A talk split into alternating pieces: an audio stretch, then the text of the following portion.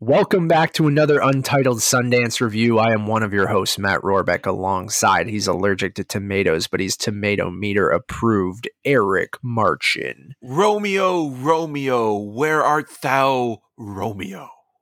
Open up thy TikTok and do thy dance. Hither um, to, uh, to Snapchat. Yes, today we are reviewing Romeo and Juliet, directed by uh, or Kate- R hashtag yeah. J. Yeah, it's stylized as R hashtag J. Um, they do the just kids. call it, it. It is just Romeo and Juliet, directed by Carey Williams, uh, premiered at the Sundance Film Festival.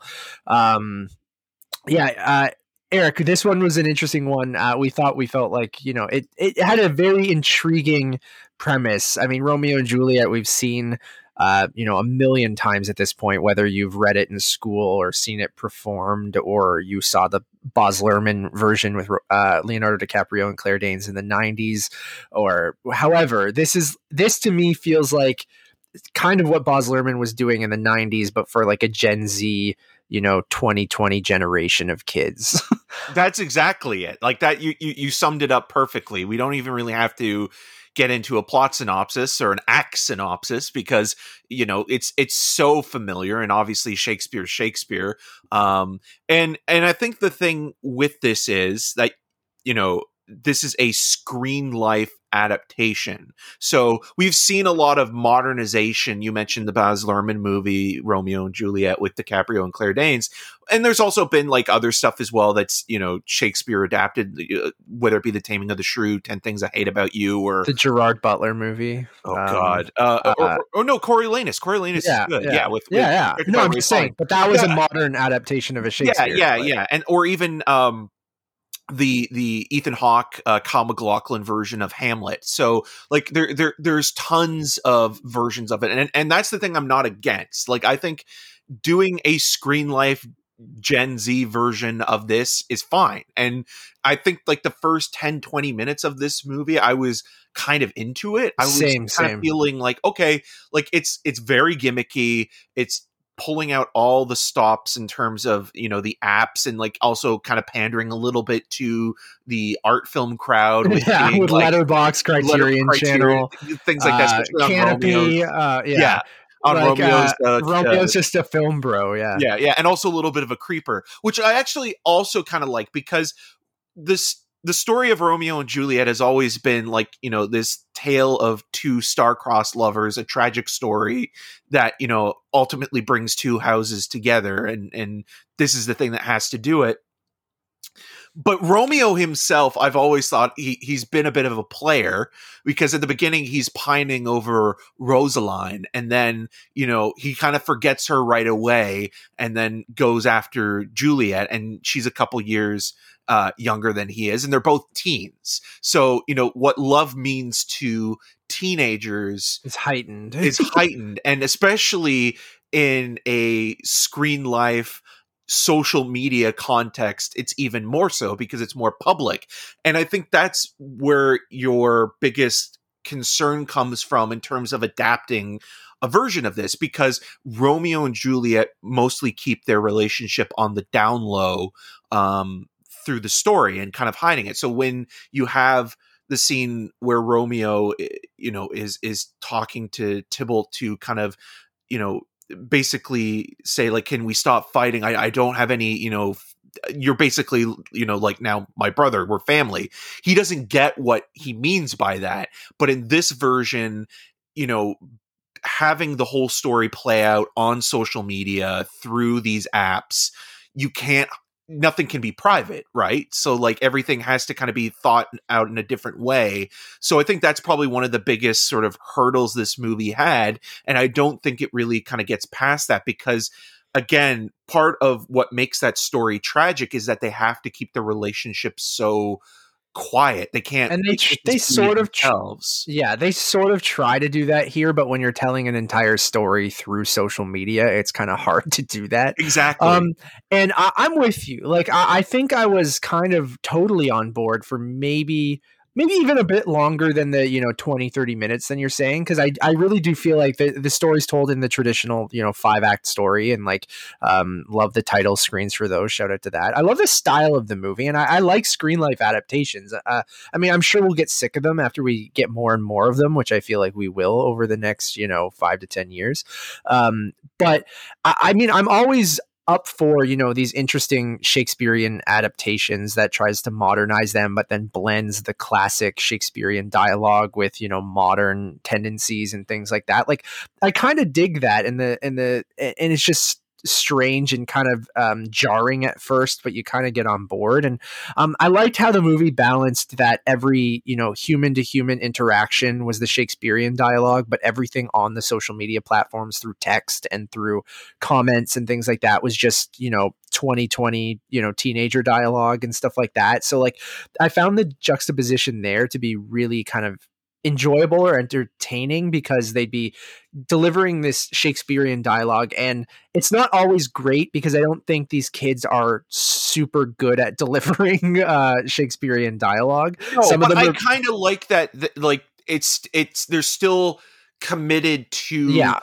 performing. To it, yeah the Shakespearean dialect and and, yes, and like I, going for it. And you know, no, I mean like when you hear RJ Cyler as Benvolio, yeah, like it's, yeah. it's it, it, it, it's it's it's arch, but I I appreciate that he's he's going I, for it. And, I agree and even the breaks as well in between it when they sometimes swear or kind of go back to English. That's, it is kind of fun. That's ex- that's exactly what I'm talking about. Is like that's the stuff that I did really like. Or I kept getting distracted because you know it's Screen Life that when they're doing an Instagram live, there's all these comments in the bottom left corner, and I found my eye kind of going there to see like what these kids were like commenting on these videos, and I thought that was really really entertaining. And I like the different use of the apps with Instagram and, and live and and going into you know there's a little Twitter stuff here here and there and uh, and just that kind of stuff. But um, I, I, do agree with you that it does kind of wear thin after that first act or that second act, um, and then the last three acts feel like they're totally rushed.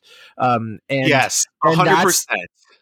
And that's where my biggest problem was. I think for the first two acts, I was sort of into it, and I was like, "This is cool." Like, I like that they modernized the story. I like that they the way that they took these two houses and made it this, you know, um, uh, multicultural kind of story in in in California um and and I I kind of liked how they took you know the ba- the gist of what Romeo and Juliet was and modernized it for this social media age and I thought that was kind of cool and like all the stylistic touches with the music and just how these kids use these apps just like they would today but then mixed with this classical kind of feel I was like oh this is cool like I, I I'm into this. Um but yeah after the first half hour 40 minutes or so after those first two acts finish, it really tries to get through those last three acts very, very quickly. And it all feels super rushed to the point where, um, I don't know, it completely almost lost me. Like when you get to Tybalt's death, and I'm not well, spoiling Tybalt, anything. Tybalt's it's like death is not even is, is not even on screen. And and I, I would say even before that, I, I'd say like where it kind of peters out is with Mercutio. I think that that's where the story, like that's where it starts to kind of get a little bit rougher. But I even think before then, when and and again, I'm not against. Yeah, that's what I meant. Sorry, Mercutio. Yeah, yeah, yeah. With Mercutio's death, and and and that's probably my favorite character in this adaptation.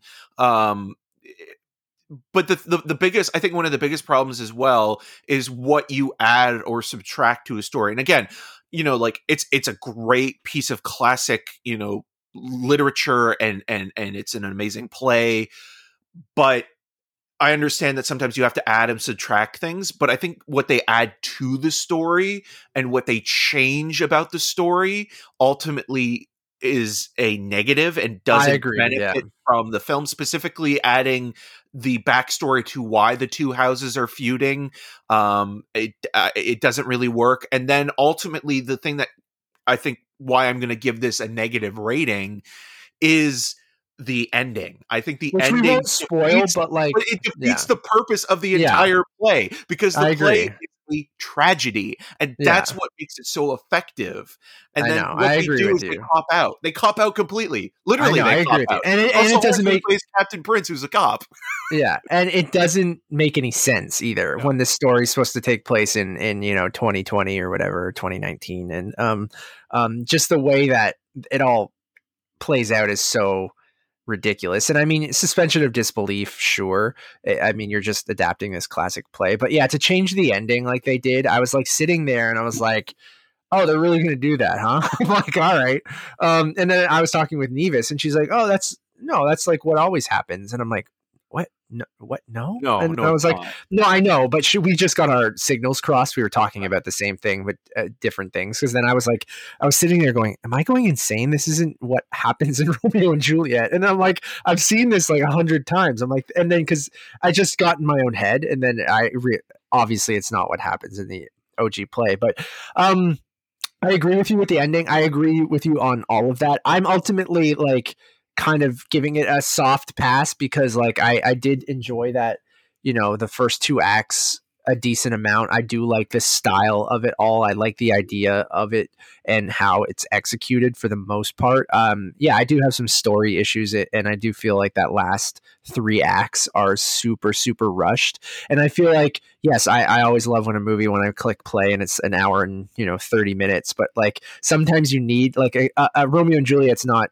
by any means like a short play, right? So when you, like you said, you take out a lot of that stuff and you don't you're not able to sit on some of these moments or or you know it, it, it, it takes away from the story and even them falling in love and and how that all plays out just feels like you don't get enough time to really again maybe it's a commentary on social media and like how also just view, teenagers now and how teenagers yeah. kind of world and look at love and like how yeah. everything it, as you mentioned at the beginning of this it, it's heightened right like you know they they look at the world in this kind of very dramatic way and and and you know to fall in love at that age or to be eh, you know eh, lusting after somebody in, in that way you know like it, it does feel like that's you know it's the world against you you know and, and, and almost loved if they were like in uh, like influencers as well because one thing I noticed is that they each only had like you know 200 and some followers on Instagram and things like that and so they were just like normal kids in this community with like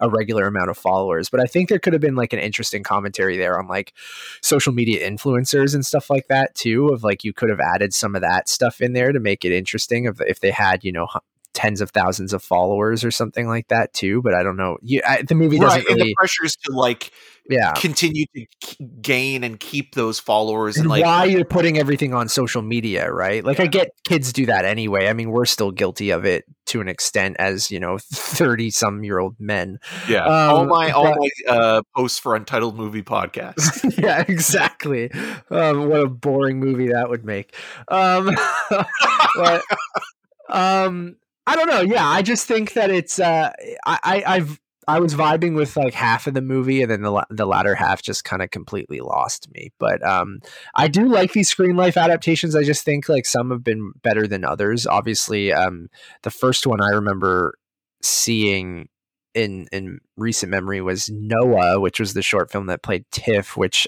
uh, Nevis actually had in one of the exhibitions she um, curated out of um, university, and um, which is um, quite and good. it is quite good, and that was one where it's not like a new concept. We've we've seen these kind of things, but as we got you know more and more online and more integrated into social media, we're seeing more of them. Searching is actually quite good, um, even with a ridiculous ending. Um, well, the I, Unfriended I, movies as well. Movies, uh, yeah. Host, which um, you know is on Shudder right now um and and speaking of unfriended because uh th- it's the same producer who we love so much uh timur bekmambetov or yeah, yeah. and, so and he, he loves this shit right? Yeah, yeah. yeah. And and again i i'm not a fan of him as a director but him producing these i don't again i don't mind. I i think that like we could apply this to other genres and i think it really lends itself quite well obviously to the horror genre but like i'm all for this as a concept, even though it is very gimmicky. Um, I just think that like overall, there are certain things that they could have maybe put a little bit more time and effort into and just kind of figured out a better way to do it because as soon as it gets to as you mentioned you know the the the showdown between Mercutio and, and Tybalt it feels like it runs out of steam yeah it really does where it, it's just dive bombs and it kind of feels like they were just again as you mentioned like just kind of rushing through it because it's like oh we we we put all of our energy and time into this other into developing part. their love or whatever that now yeah. we don't know how to kind of adapt the last half of the, the play right and, and, and that's the other thing about that story is like the the critical aspect of of of of miscommunication and not getting the message to Romeo in time, right? And and that's kind of a little bit sort of murky as well in terms of how they handle that and and how it's kind of played out but in like, this digital age how you can't get a hold of him yeah because like that's that, yeah. that's the thing because like even if if you can't you know call them you know you can send a text or email or something and and like you have to figure out like okay how is how are they going to miss that and it, that becomes a more complicated issue where back in you know in shakespeare's day and age it was easier to do because it was like oh the messenger wasn't able to get there in time or something happened, right? Where this is like, and, okay, how do we figure this out? And that's with the suspension of disbelief stuff in that la- last act, even with the ending that we're talking about. Even if they went with the original, you know, Romeo and Juliet ending, there's some stuff there where you're like, okay, I don't know how this could possibly play out. But then you're also got to go, okay, well, this is a modern thing, but they're all talking like in Shakespearean dialogues. So, like, for anyways, like it's just there's some stuff in that last act that just doesn't work. And like, yeah, it just kind of dive bombs after those first two acts where it's just like speeds through everything and it needed a little bit more time to breathe or develop that last three acts. And um it ultimately for me ends up just being an interesting experiment of taking you know a classic play and, and truly truly modernizing it but um uh, that being said i i, I still kind of enjoyed a lot of it. So I'm going to give it a soft passing three out of five. Oh, you're you're just you're just a fan of love. Um, I'm just going to give it a two. I think it it two the two acts are the strongest. The so one acts. star for each act that you enjoyed. Yeah, fair. Uh, that's totally fair, dude. And I I get that. I could have gone either way. I could have gone like a two and a half or a three. I ultimately was like, you know what? I I kind of dug the creativity there. So yeah, and, and um, I'm again, I'm I'm not uh, like I think when we get to the Capulet party, which is now actually a funeral uh, celebration, I think that was where I was most on board. I was like, oh, this is like visually interesting. It's so well done, and they're playing it in a way that works for a 2020 set contemporary, you know, modernization of it of it all. It's just when it gets to that third act and it's like we got to wrap this up. Yeah that's kind of what happened. They're like shit guys we spent 45 minutes on the first two acts. We got to get this done in an hour 20 so or it's like they ran out of budget or something where they're like uh okay uh we kind of got to just get get this over with. Yeah. It's disappointing. um, yeah, I agree. Um, thank you all for listening. Uh, please check out all of our other Sundance reviews right here on uh, the Untitled Movie Reviews. So you can go back and look at this channel. There's tons of reviews uh, from the festival and even movies that we covered before, and even go back to things that we covered at TIFF that are playing at Sundance, like uh, Violation and Night of the Kings. Um, please go subscribe to our other two shows. Uh, they are titled The Untitled Movie Podcast, and uh, they are titled The Untitled movie podcast. I don't think I've ever said that that way before. And Untitled Movie Conversations. Uh, please go drop us a review if you would be so kind on those three shows, as well as follow us on all of those social medias at Untitled underscore cast. As always, uh, my name is Matt Rohrbeck. You can find more of my work around the internet, but mostly at untitledmoviepodcast.com. And you can follow me on all of those social medias at Matt Rohrbeck. And art thou Eric Marchin, uh, host of Rogers TV's cinema scene, which you can find more of thou video reviews on rogerstv.com slash cinema scene and on the social medias at EM6211. Until next time. A pox on both your houses.